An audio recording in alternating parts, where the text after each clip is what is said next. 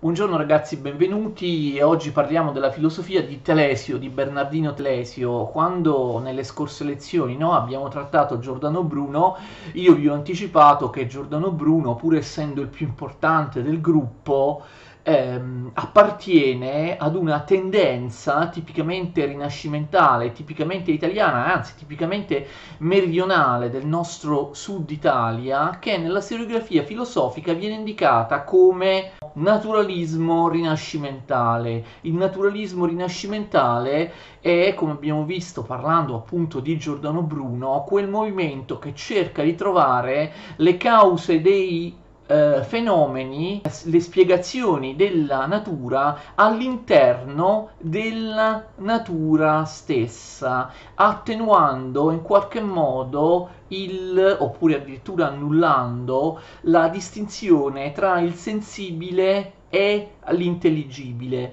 cercando panteisticamente di identificare Dio e natura, di attribuire alla natura, alla materia, le caratteristiche che generalmente vengono attribuite a Dio. In questo modo l'ha fatto Giordano Bruno, lo farà, lo farà Telesio, lo farà Campanella, ma Telesio è proprio un esempio classico di questo che sto per dire eh, che cosa fanno questi autori? A- attribuiscono alla natura, attribuiscono alla materia una animazione, una animazione generale. L'idea è che la natura, la materia, ma l'universo inteso come un uno tutto, sia un grande animale, cioè la loro impostazione, così si, si suol dire, è organicistica, non meccanicistica come sarà dopo con Cartesio, eh, Spinoza, anche Galilei, con eh, le filosofie della, della, scienza moderna, della scienza sperimentale o delle filosofie che appoggiano la, eh, la scienza sperimentale che, che, sostengono la scienza sperimentale. Invece, durante questo periodo, insomma, fine 500, inizio 600, eh, l'idea di base non è il meccanicismo, il parametro con cui viene interpretato l'universo, bensì appunto l'organicismo. Pensare che l'universo sia un unico grande un- animale eh, che si muove che sente, che ha eh, una sensibilità ehm, che produce fenomeni a livello di qualunque particella materiale, quindi anche gli enti inorganici, secondo, secondo questo, questi filosofi, avevano una capacità di automovimento, di generazione. Ricordate quanto fosse importante per Giordano Bruno l'idea che la natura fosse sempre incinta, partorisse continuamente nuovi enti, e, ehm, e di, anche addirittura di, eh, di ragione. L'idea che eh, contro Aristotele, la scolastica, non esistessero sostanze separate l'una dall'altra, che ogni ente fosse una sostanza separata l'una dall'altra, ma che in fondo noi e tutti gli enti dell'universo non siamo altro che accidenti di un'unica sostanza che è l'universo, eh, l'uno tutto, l'universo inteso come un unico ente, un unico ente animato, un unico ente senziente, ehm, un unico ente che si, si automuove, si autotrasforma, quindi una vera e propria uh, filosofia, possiamo definirla così, panteistica. Bernardino Telesio, abbiamo detto, precede cronologicamente Giordano Bruno, perché? Perché nasce prima di Giordano Bruno, è molto più giovane di Giordano Bruno, ma allora perché noi lo trattiamo dopo Giordano Bruno? Perché in realtà eh, Telesio, da un, dal punto di vista del successo delle sue opere, della pubblicazione delle sue opere, e non è precedente a Giordano Bruno, ma è contemporaneo, perché l'opera più importante di Telesio, l'unica in, in, che veramente noi tratteremo, in realtà tratteremo in questa lezione, l'opera più importante di Telesio fu pubblicata dallo stesso Telesio quando egli era già molto anziano, ecco, quindi diciamo negli stessi anni, nello stesso periodo in cui Giordano Bruno pubblicò eh, egli stesso le sue opere. Bernardino Telesio nasce a Cosenza, un filosofo calabrese di Cosenza. Nasce a Cosenza, potete leggere queste informazioni schematizzate sulla lavagna dietro di me. Nasce a Cosenza nel 1509 e riceve la prima educazione dallo zio, da uno zio che si chiama Antonio, che era un umanista, una persona molto colta. Insieme a questo zio Antonio lui si reca a Milano e a Roma. Telesio resta a Roma, Bernardino Telesio, fino al 1527, quando Roma, forse vi ricordate, avendo studiato la storia, viene eh, drammaticamente saccheggiata dai lanzichinecchi, dalle truppe mercenarie dell'imperatore eh, Carlo V all'epoca in guerra con, con, eh, contro, contro, il Papa. Telesio è piuttosto sfortunato perché viene addirittura catturato e tenuto prigioniero per ben due mesi dai lanzichinecchi, poi viene eh, liberato. Una volta liberato lui si sposta a Padova nei primi anni 30 e si laurea in filosofia. Fate attenzione, si laurea in eh, filosofia, però ha seguito anche lezioni di matematica, lezioni di, eh, di medicina, quindi ehm, ha una preparazione a largo raggio. Dopo la laurea abbandona Padova e si trasferisce in diverse città italiane, a Roma, a Bologna, a Napoli. Ecco, proprio a Napoli lui scrive l'opera che gli darà fama europea, l'opera appunto fondamentale, l'unica opera importante di Telesio, De Rerum Natura, Iuxta propria principia, in latino, spero che si legga il, eh, il titolo, eh, sulla natura secondo i suoi principi. E ehm, si intende ovviamente la natura studiata secondo i suoi principi. La polemica, come vedremo tra poco, è contro Aristotele, accusato di studiare, di eh, intendere, di pretendere di conoscere la natura in base a principi errati in base a principi che non sono quelli che informano realmente la natura. Lui scrive questa sua opera, la sua opera più importante, quella che noi tratteremo, ehm, intorno al, ehm, al 1550. Io ho scritto 1550 circa, ci impiega molti anni per comporla diciamo che lui inizia qualche anno prima, il 1550, e termina di scrivere l'opera qualche anno dopo, il 1550. Non lo sappiamo con, con, uh, con sicurezza.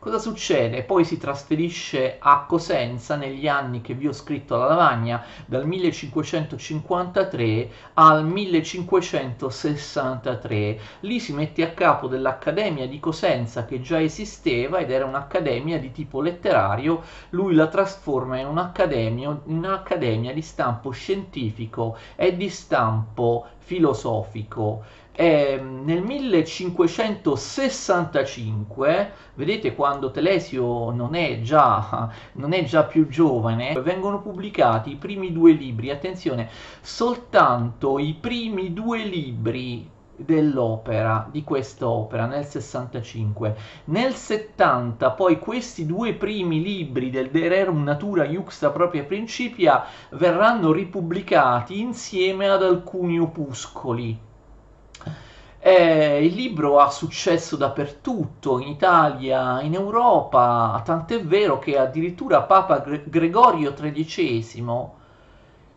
invita Telesio a esporre i suoi principi, a insegnare la sua filosofia a Roma e quindi Telesio si reca a Roma presso il, il Papa, poi insegnerà la sua filosofia anche a, uh, a Napoli, ma si tratta comunque di poche lezioni estemporanee, lui non creerà mai una scuola non si dedicherà mai in maniera continuativa ad un'opera di eh, insegnamento. Nel 1586, vedete, Telesio è già molto anziano, poco prima, poco prima di morire, eh, vengono pubblicati finalmente tutti i nove libri dell'opera, che è molto poderosa, quindi nel 1586. Nel frattempo, nel frattempo Bernardino Telesio aveva fatto pubblicare alcuni opuscoli particolarmente critici nei confronti dell'aristotelismo, del, della scolastica, di alcune filosofie precedenti nei confronti dei quali, nelle quali lui eh, porta avanti un'opera di critica e di, e, di, e di, modernizzazione, di proposte di modernizzazione. E, mm, Bernardino Telesio muore dove è nato, nella sua natia Cosenza nel 1590. Durante la vita Telesio ha sempre avuto buoni rapporti eh, con la Chiesa cattolica, con l'ambiente cattolico, era fortemente integrato all'interno dell'ambiente cattolico. Abbiamo appena detto che lui addirittura era in buoni rapporti anche con il Papa Gregorio XIII e questo nonostante il fatto che, come appena adesso vedremo, la sua filosofia sembra, sembrerebbe essere molto distante dalla dottrina ufficiale della Chiesa cattolica, una filosofia eretica, una filosofia incompatibile con molti punti, con molti dogmi del cattolicesimo. Eppure a lui non succede niente, eh, Telesio non viene perseguitato fino alla sua morte Tuttavia eh, il suo libro, i suoi libri, le sue idee verranno condannate e criticate da ambienti aristotelici dopo la sua morte, ben presto anche i suoi libri, come quelli di tanti altri, eh, vennero messi all'indice. Ma questo perché Telesio ebbe la fortuna di non essere perseguitato, incarcerato o... Eh, processato o condannato dall'Inquisizione come accadrà a Giordano Bruno e, e, a Tommaso Campanella, semplicemente perché Telesio eh, in qualche modo ehm, era vissuto prima che la Controriforma cattolica e l'Inquisizione esprimessero, eh, esprimessero appieno il proprio potere eh, repressivo, però immediatamente dopo la sua morte anche le sue idee vennero, vennero condannate. Sin dall'inizio della sua opera, che vi ricordo si chiama ehm, De Rerum Natura Iuxta Propria Principia, vedete la lavagna alla mia destra dove ho schematizzato le cose principali, Telesio, Bernardino Telesio, opera una forte polemica nei confronti dell'aristotelismo, della scolastica, della tradizione aristotelica e del suo modo di interpretare la natura. Telesio non è minimamente d'accordo. Eh, gli aristotelici, la scolastica interpretano la natura in maniera sbagliata. Perché? Perché applicano delle categorie, delle categorie metafisiche che nulla c'entrano con la natura, cioè interpretano la fisica attraverso la metafisica, attraverso nozioni metafisiche che in natura assolutamente non esistono, quali per esempio la forma, la materia, l'atto, la potenza. Invece Telesio sostiene un rinnovamento radicale da questo punto di vista. Bisogna approcciarsi alla natura come dice il titolo dell'opera, secondo i suoi principi, secondo i principi della natura. Quindi eh, la fisica aristotelica interpreta la natura su base razionale, cioè applicando alla natura una ragione metafisica che è assolutamente estranea alla natura stessa e così la natura viene eh, trasformata in qualche modo in una, natura, in una natura fan- fantastica, in una natura eh, assolutamente inesistente. La fisica aristotelica, dice Telesio, è un modo con cui la ragione metafisica viene proiettata sulla natura. Lui lo chiama addirittura un, un, un, un inconcludente monologo della ragione con se stessa. La ragione in realtà deriva dalla sensibilità e la natura può essere conosciuta correttamente attraverso il senso, attraverso la sensibilità. Quindi bisogna interpretare la natura secondo i, primi, i propri principi, i principi della natura e anche, attenzione, eh, per interpretare correttamente la natura bisogna lasciare che la natura si disveli, si presenti a noi autonomamente. Stelesio così fonda una gnosiologia completamente basata sul senso, sulla sensazione, quindi una, una gnosiologia sensista che anticipa di secoli ehm, analoghe teorie come quella per esempio di Condillac o come quella di, eh, di Hume. Il senso, la sensazione deve essere alla base della nostra interpretazione della natura. Ho scritto sensazione, ma ho scritto anche senso perché? Perché eh, Telesio eh, molto spesso usa proprio questa parola, cioè ehm, senso la conoscenza parte dal, dall'esperienza, ma in maniera un po' diversa rispetto a quello che diceva mh, mm, eh, Aristotele.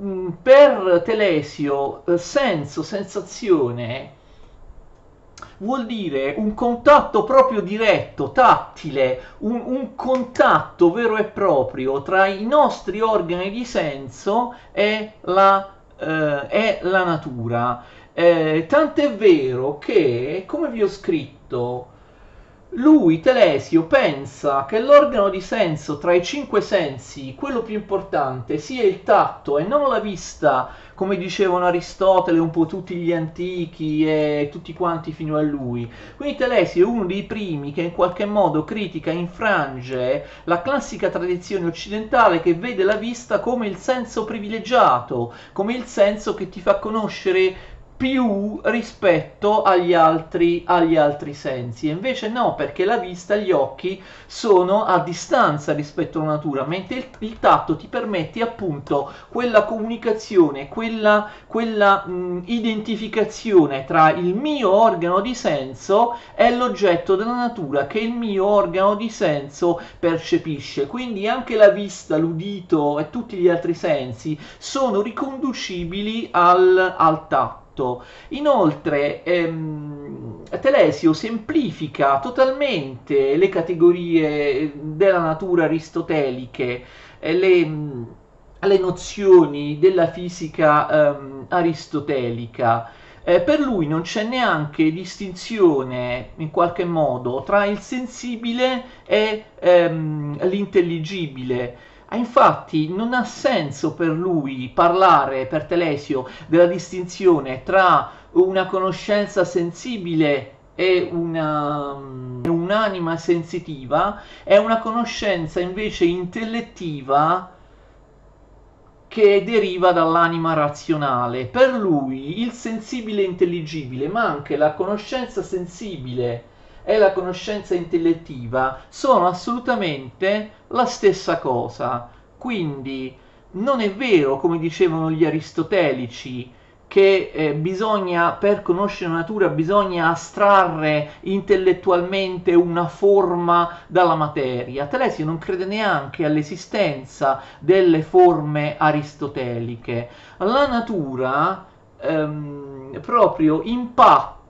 con il nostro spirito, vedremo dopo che cos'è lo spirito, con il nostro spirito, spirito che noi abbiamo, ma attenzione che anche gli animali hanno, e, e modifica il nostro spirito. Quindi la conoscenza della natura mh, proviene dall'azione della natura stessa. La natura eh, agendo autonomamente va a modificare il mio spirito e attenzione per spirito Telesio non intende affatto un'anima eh, un'anima spirituale, un'anima immateriale, un'anima separata dal corpo. Lo spirito è anch'esso corpo. Quindi eh, che cosa succede? La conoscenza si basa totalmente sul senso, sulla sensibilità e il senso poi si evolve fino a trasformarsi, attenzione, prima in memoria, ve l'ho scritto, poi in immaginazione e poi in intelligenza.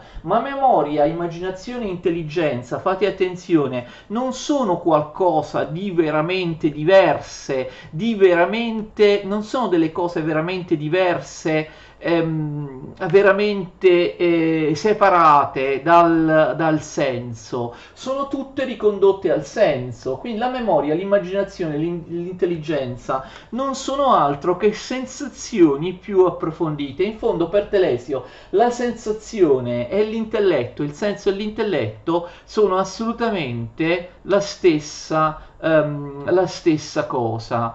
La memoria è fondamentale perché la memoria ci può far ricordare anche le sensazioni. Attraverso la memoria noi distinguiamo tra le sensazioni attuali e le sensazioni del passato. Cioè comunque ehm, la cosa fondamentale è che l'intelligenza, l'intelletto, non è qualcosa di diverso dal senso, attenzione, e non è assolutamente una sostanza spirituale incorporea diversa da quella dei sensi. L'attività dell'intelletto è del tutto analoga all'attività dei sensi. Possiamo dire, in realtà eh, Telesio lo dice esplicitamente, che l'intelletto, l'attività dell'intelletto non è altro che una sensazione illanguidita.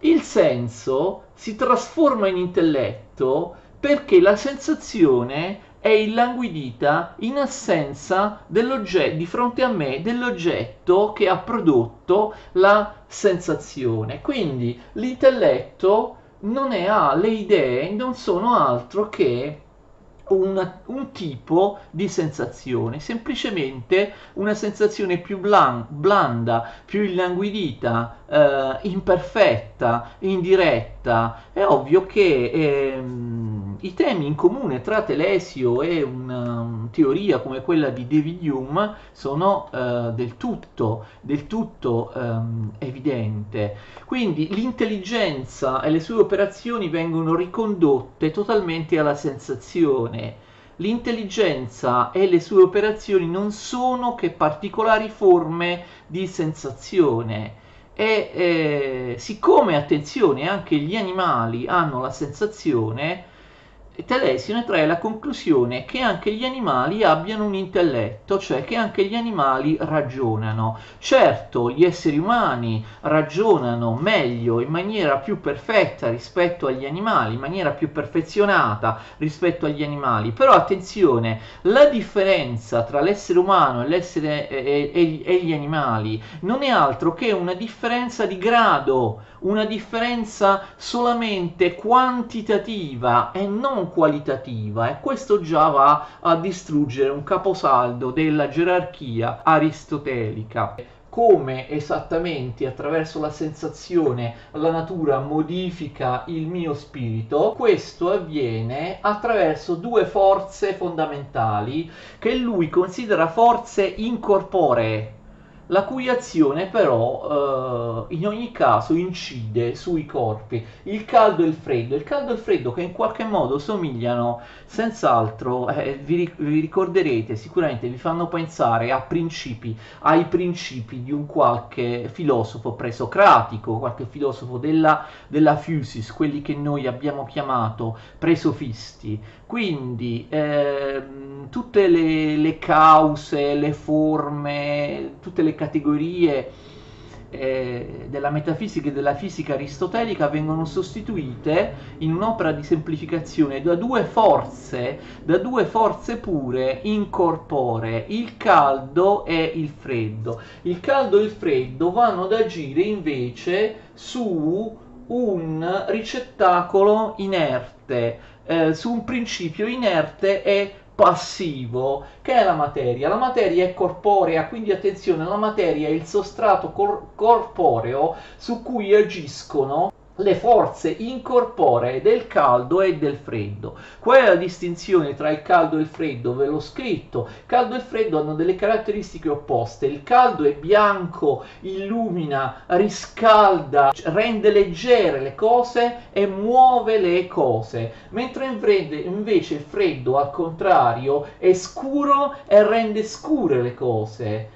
Eh, il freddo ovviamente raffredda, a differenza del caldo che riscalda, il freddo condensa invece di dilatare, il, fre- il freddo rende pesanti e rende immobili le, eh, le le cose. Il caldo, attenzione, è caratteristica dei cieli, del Sole e dei cieli, quindi degli altri, degli altri pianeti. Invece il freddo, condensando e rendendo immobili le cose, rendendole anche pesanti, il freddo è ciò di cui è fatta la Terra che infatti è fredda e pesante ed è ferma al centro dell'universo. Attenzione quindi, Telesio non è un copernicano, Telesio continua a pensare che la Terra sia il centro dell'universo e sia caratterizzata appunto dall'elemento freddo, mentre invece il Sole e gli altri pianeti girano intorno alla Terra, costituiscono i cieli, il cielo, il cielo che è fatto che è costituito dalla forza del, del caldo. Quindi mh, mm, il Sole e i cieli, attenzione, mentre la Terra è ferma al centro dell'universo, secondo Telesio, il Sole e il cielo hanno un movimento che è un movimento naturale, è un movimento intrinseco, cioè il Sole e, il, e, il, e gli altri astri del cielo si muovono da soli, si muovono di per sé perché appunto sono fatti dal caldo che li muove, li muove quindi dal, dal, proprio interno. Il movimento dei cieli è un movimento intrinseco, quindi ah, il movimento dei cieli viene determinato da una forza che agisce all'interno dei cieli stessi. Non c'è più bisogno di supporre, a differenza di Aristotele e degli aristotelici, una causa esterna del movimento dei cieli, cioè quel, ovviamente quel primo motore immobile eterno di cui parlava Aristotele Aristotele e la scolastica che davano per scontato che qualunque cosa si muovesse, anche il Sole ovviamente e il, mondo celeste, eh, si muovesse perché mosso da qualcos'altro e quindi in questo caso dal motore immobile eterno che si trova nei pressi dell'ultima sfera, la sfera più esterna, la sfera delle stelle fisse. Invece Telesio fonda l'autokinesis, l'automovimento e quindi del, del, della materia celeste e quindi la sua totale ehm, autonomia. Eh, la natura trae dal suo interno il movimento, il, il divenire, la tendenza a, um, a, mutare, a trasformarsi. Attenzione, il calore del cielo agisce sulla terra ed è responsabile di tutti i fenomeni della della Terra, di, le, di, tutte le trasformazioni, di tutti i movimenti che sono sulla Terra e anche delle forme di vita. Quindi il calore agisce sulla Terra e il calore ovviamente si scontra sulla Terra con il principio opposto, il freddo, perché la Terra, come abbiamo visto, è fatta di freddo. Dallo scontro di questi due principi opposti, caldo e freddo, derivano tutti gli enti molteplici che eh, esistono sulla Terra. Attenzione, la diversità di questi enti dipende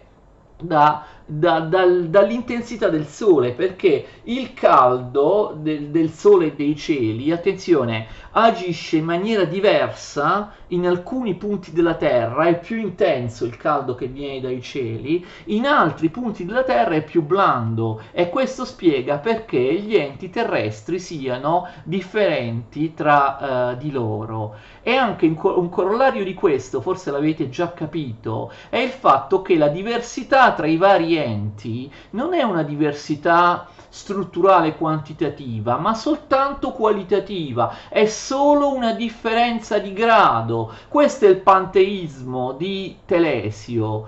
Eh, gli esseri umani, gli animali, ma persino, persino gli enti che noi consideriamo inorganici, eh, in realtà mh, mm, sono legati dal fatto di subire tu, tutti l'azione di questa forza, cioè dal caldo, la forza del caldo che viene dalle, dalle regioni eh, celesti, soltanto che gli enti terrestri subiscono questa forza celeste, cioè il caldo, ehm, a diverse intensità. Quindi non esistono più barriere o forme immodificabili, come Aristotele diceva, l'essere umano è una forma, è, ha una forma diversa da quella degli animali, diversa da quella dei vegetali, diversa da quella degli enti inorganici, dei minerali. Telesi non è assolutamente d'accordo, non è assolutamente d'accordo, per lui ehm, non esistono le forme aristoteliche, non esistono neanche i generi, le specie, mondo inorganico, mondo vegetale, mondo animale e umano sono eh, in realtà collegati a, da semplicemente diversificati da una differenza di eh, di grado, quindi io ho più animazione perché il caldo anima, gli animali hanno meno animazione, i vegetali meno, ma anche gli enti inorganici hanno una loro animazione. Come in Giordano Bruno, tutto l'universo viene visto come animato, in qualsiasi parte di esso, all'interno di qualunque particella ehm, materiale. Certo, l'essere umano e eh, diciamo usufruisce maggiormente dell'azione del caldo perché nell'essere umano eh, questo principio che appunto è immanente, il caldo, questo principio, questa forza immanente non trascendente nell'essere umano, come abbiamo detto prima, si specifica come spirito. Lo spirito, l'abbiamo già detto prima, è una, non è assolutamente qualcosa, un'anima immateriale, non è una facoltà spirituale immateriale. Lo spirito dell'uomo è materiale, è qualcosa di tenue. Telesio dice una materia tenuissima Ehm, simile al cielo, lui dice simile è parente del, del, del cielo. Su questo spirito abbiamo visto il caldo si esercita in modo tale da uh, procurarmi delle sensibilità. E quindi spero che sia chiaro in qualche modo il naturalismo, il, il, il panteismo di Telesio. E allora um, sulla sensazione si fonda anche l'intelligenza, l'abbiamo visto, ma eh, lo spirito viene modificato anche in un altro senso, che ovviamente fa riferimento al, al carattere, alla morale, cioè lo spirito mie, viene modificato dal caldo che proviene dal cielo nel senso di farmi provare un piacere oppure nel senso di farmi trovare, provare un, eh, un dolore. E Telesio molto coraggiosamente costruisce anche la sua morale eh, in maniera sensistica, cioè in base al piacere e al dolore. Potremmo chiamare la morale di Telesio un edonismo sensistico. Il bene è ciò che conserva lo spirito e quindi possiamo chiamarlo piacere. Il male è ciò che non conserva lo spirito, lo deprime, lo ostacola e quindi possiamo chiamarlo dolore. Quindi il vero bene è l'autoconservazione, la conservazione del proprio spirito. E la vera virtù, secondo eh, Telesio, è una prudenza, che è una virtù che mi fa calcolare ciò che... Eh, permette di conservare lo spirito o ciò che invece ostacola, danneggia lo spirito. Quindi virtù e vizio sono calcolate in base alla propria autoconservazione. Quindi vedete che è esattamente come nella conoscenza, anche nella morale, l'orizzonte di Telesio è un orizzonte puramente sensibile, puramente mondano, che non ha più nulla a che fare con il sovrasensibile, con il trascendente, con un Dio che esiste oltre la materia del, del, nostro mondo. E quindi una sorta di panteismo, di panteismo naturalistico, in cui abbiamo visto che sia la conoscenza sia la morale eh, si originano dal, dal, dalla materia dalla, dalla, materia stessa e da queste due forze natura- naturali che sono il, il, caldo e il freddo. Ma in questo modo, ovviamente, questo sistema sembrerebbe essere in totale contraddizione con il cristianesimo, con la eh, teologia, con la dimensione ehm, religiosa. E infatti ci sono anche degli interpreti che hanno sostenuto che è difficile spiegare all'interno di questo sistema la distin- la, l'esistenza della libertà.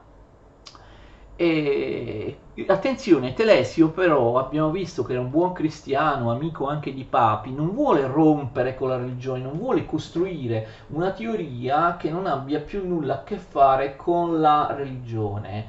E allora lui alla fine dell'opera dice che all'essere umano e sol- soltanto all'essere umano viene aggiunta una mens superaddita da Dio, cioè da un Dio trascendente, da un Dio trascendente che noi conosciamo non certo con la ragione, ma esclusivamente grazie alla Bibbia, grazie alla rivelazione. Queste cose ovviamente sembrerebbero contraddittorie con tutto quello che vi ho detto finora. Uh, abbiamo detto che l'essere umano ha soltanto una differenza di grado, una differenza, um, una differenza meramente quantitativa con, con um, i principi di animazione e le capacità di conoscenza, di, di, movimento di tutti gli altri enti naturali. Invece adesso sembrerebbe Telesio smentirsi perché attribuisce all'uomo qualcosa di eh, gerarchicamente superiore comunque di totalmente separato, di totalmente inesistente rispetto a ciò che hanno gli altri enti. Una mens superaddita, una mente aggiunta sopra, super sopra, addita significa aggiunta, una mente aggiunta sopra, o meglio aggiunta da sopra, aggiunta da un Dio trascendente che corrisponde al Dio cristiano di cui finora Telesio non aveva fatto minimamente menzione. Come si giustifica questo? Molti hanno visto, hanno pensato che Telesio stia in qualche modo ingannando, che non ci credesse veramente a un Dio eh, trascendente come, come, quello cristiano o al fatto che l'uomo avesse una, um, che l'uomo abbia una facoltà eh, qualitativamente superiore e diversa da tutti gli altri enti. Quindi molti hanno detto, ecco, Telesio ha fatto solo una concessione alla Chiesa cattolica, alla dottrina cristiana, perché proprio in quegli anni si stava sviluppando la controriforma, lui rischiava di essere perseguitato e così via. Quindi si tratta un po' di un trucco, diciamo così, di una cosa che lui aggiunge così un po' per salvarsi, un po' per non essere accusato di eresia, per non essere perseguitato seguitato ma a cui lui non credeva veramente, quindi sarebbe stato un atto di dissimulazione. Altri interpreti, ma io mh, mm,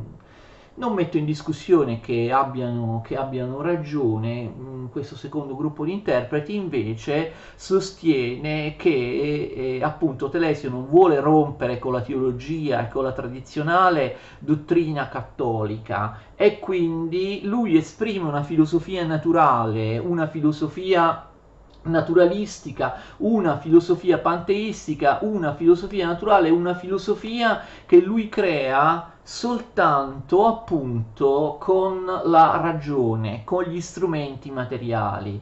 Però eh, lui forse evidentemente vuol, vuol, vuole, voleva dirci che oltre a questa sua teoria che deriva dalla ragione umana, esiste anche la rivelazione divina, quindi posso, possono esistere questi due piani. C'è una piena autonomia della natura ehm, e, della, e, della, e della ragione filosofica dalla metafisica e dalla religione, però insomma eh, comunque invece la religione la metafisica ci dicono solo in base alla rivelazione che l'uomo ha qualcosa di più e quindi naturalmente si può interpretare in molti modi, in diversi modi, come appunto vi ho detto adesso, questa sorpresa finale della mens superaddita di un Dio trascendente. Tuttavia la modernità di Telesio è molto grande ed è analoga alla modernità di un Pomponazzi, ma soprattutto di un Giordano Bruno, la cui filosofia in qualche modo eh, gli somiglia. L'idea che si possa, eh, l'idea molto moderna che si possa eh, pretendere di costruire una fisica è una conoscenza della natura e di dare una spiegazione dei fenomeni della conoscenza e della morale soltanto attraverso strumenti naturali, soltanto attraverso presupposti che noi troviamo, che noi troviamo in natura senza ehm, ricorrere a strumenti, a strumenti metafisici. Bene, spero, spero di essere riuscito a spiegare più o meno eh, correttamente, chiaramente, Bernardino Telesio.